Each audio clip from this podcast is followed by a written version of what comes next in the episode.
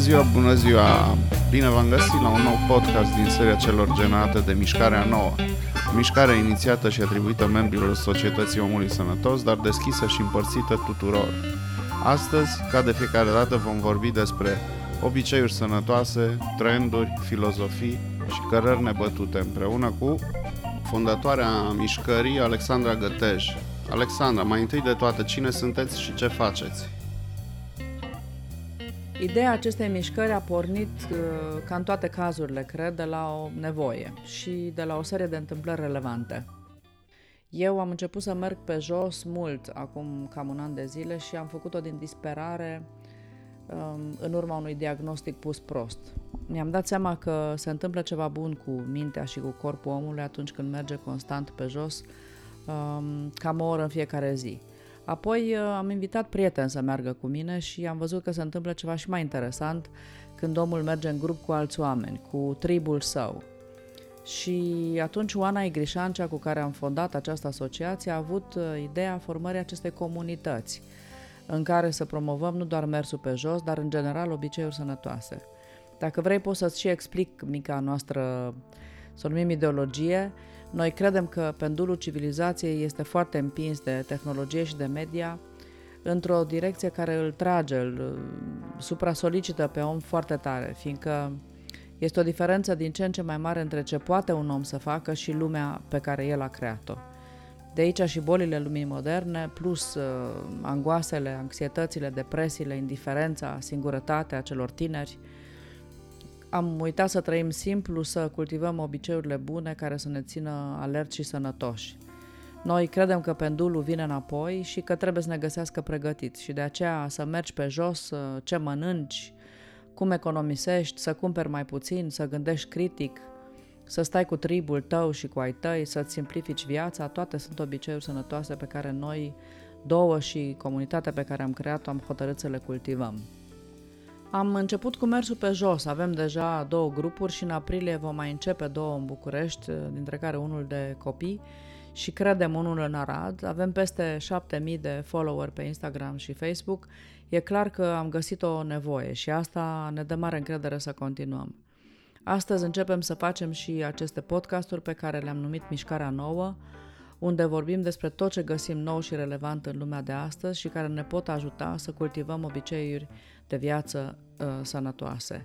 Detalii despre noi găsiți pe site-ul mișcarea9.ro, pe Instagram și Facebook la adresa Societatea Omului Sănătos sau din când în când mai scriem pe republica.ro.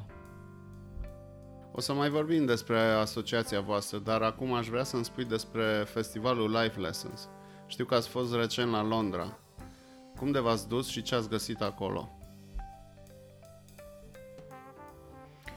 Uh, da, am ajuns la festivalul Life Lessons cam din întâmplare și, drept să spun, nici n-am știut că era prima ediție a acestui festival.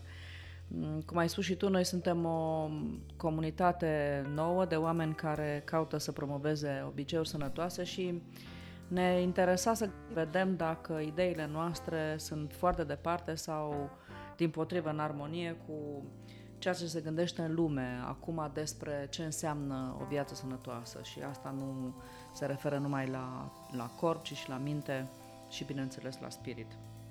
Am nimerit chiar unde trebuia, um, pentru că festivalul de la Barbican Center uh, este dedicat felului în care trăim și gândim astăzi um, și mai ales întrebării, răspunsului la întrebarea ce putem să facem Uh, pentru a pune în echilibru desenul nostru genetic cu uh, lumea pe care noi așa tot noi am creat-o, pentru că există mari dezechilibre între uh, desenul nostru genetic și lumea în care trăim astăzi. Iar pe parcursul celor două zile am asistat la multe conferințe, în total au fost peste 40 de conferințe mari, dar și zeci de sesiuni și demonstrații de terapie alternative, de terapii complementare, uh, întâlniri, uh, podcast, uh, demonstrații de arte aplicate. Trebuie să îți spun că întâi de toate concluzia, uh, prima concluzie și prima uimire s-a referit la felul oamenilor care au asistat la aceste conferințe, la acest festival. Peste 10.000 de oameni și de toate felurile, de toate națiile, de toate vârstele, de toate condițiile, din toate mediile. Uh, de la omul în scaun cu rotile luând notițe ca la cursuri până la tânărul de 16 ani cu tabletă. În al doilea rând, combinația vorbitorilor a fost extrem de interesantă, fiindcă uh, la un loc am ascultat gânditori, scriitori, filosofi, neurochirurgi, psihologi, uh, nutriționiști, medici de toate felurile, preoți de toate felurile, chimiști, fizicieni, de la Alain de Botton până la valul nou de gânditori. Și pe noi, drept să spun, ne-a interesat mai mult uh, să ascultăm pe cei care vor fi mari peste câțiva ani și de aceea ne-am înscris cu precădere la conferințele celor mai tineri. Așa i-am ascultat pe doctorul Rangan Chatterjee, pe doctorul Rahul Jandial, Claudia Hammond, David Hamilton, John Cagg, um, David Adams și așa mai departe. vorbește de conferința unui nume mare, cum zici tu. Ce ai reținut important și ne poți spune? Uh, pentru mine, de departe, cel mai bun uh, comunicator și pe formă și pe fond a fost uh, Richard Dawkins. Richard Dawkins este un uh, etolog, așa cum se autodefinește. În realitate, un om de știință care a încetat să mai creadă în Dumnezeu de la vârsta de 15 ani.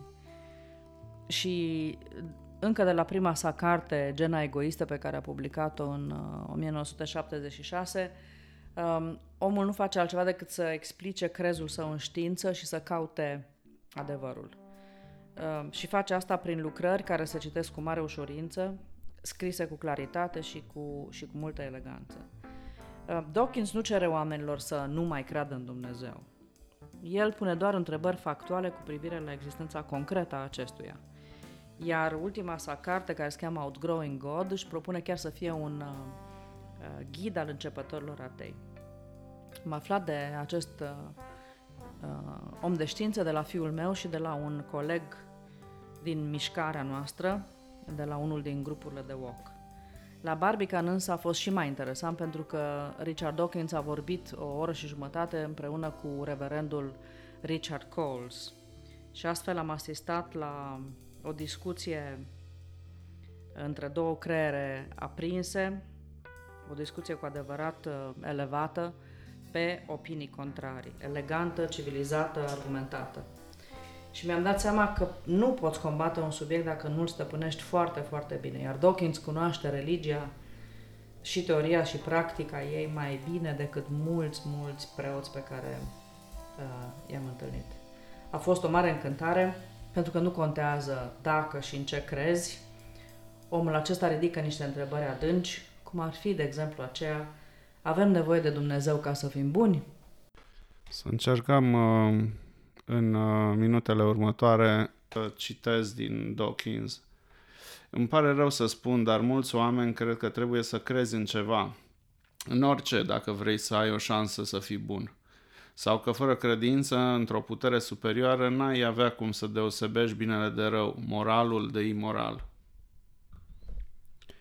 De ce credem că avem nevoie de un Dumnezeu ca să fim buni?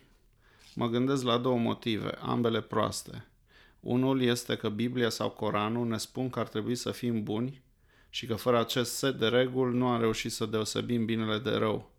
Al doilea motiv este că oamenii au așa puțin respect pentru specia umană încât cred că putem fi buni numai dacă cineva, de exemplu Dumnezeu, veghează asupra noastră. Am petrecut mult timp cu morala filozofică, dar aceasta nu este decât o rută prin care valorile morale se schimbă. Moralitatea secolului 21, indiferent că suntem religios sau nu, este foarte diferită de moralitatea biblică. Asta înseamnă să nu mai credem? Nu.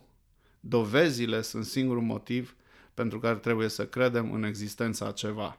Am încheiat citatul. Da, citatul pe care l-ai, uh, l-ai uh, reprodus acum uh, aparține ultimei cărți despre care vorbim, Outgrowing God, și mi-a plăcut mult această capacitate a omului de știință de a explica simplu și elegant credința lui neînstrămutată în știință, în evoluționism, fără însă a vrea să facă prozelitism. Omul nu cerea nimănui din sală să devină ateu. A fost foarte bine pregătit însă și reverendul Coles, un om uh, care și-a arătat marea sa credință într-un fel uh, modern și captivant. Vezi, uh, asta am reținut în final, că nu este despre a crede sau nu în Dumnezeu, ci cum poți să explici în ceea ce crezi și mai ales ce efect are credința ta, oricare ar fi ea, asupra vieții tale și asupra celorlalți. Apropiem de final, deși de fapt este doar începutul poveștilor voastre despre mișcarea pe care o generați. Săptămâna viitoare ne întâlnim din nou cu tine, Alexandra, dar o vom cunoaște și pe Oana, celălalt fondator. Despre ce veți vorbi? Vom continua cu relatările despre festivalul Life Lessons de la Londra din februarie și vom vorbi despre creierul uman, hormonul fericirii, gesturi de bunătate și triburi. Până atunci, urmăriți-ne pe Facebook și Instagram la adresa Societatea Omului Sănătos, pe site-ul nostru mișcarea9.ro sau, din când în când, scriem și pe republica.ro.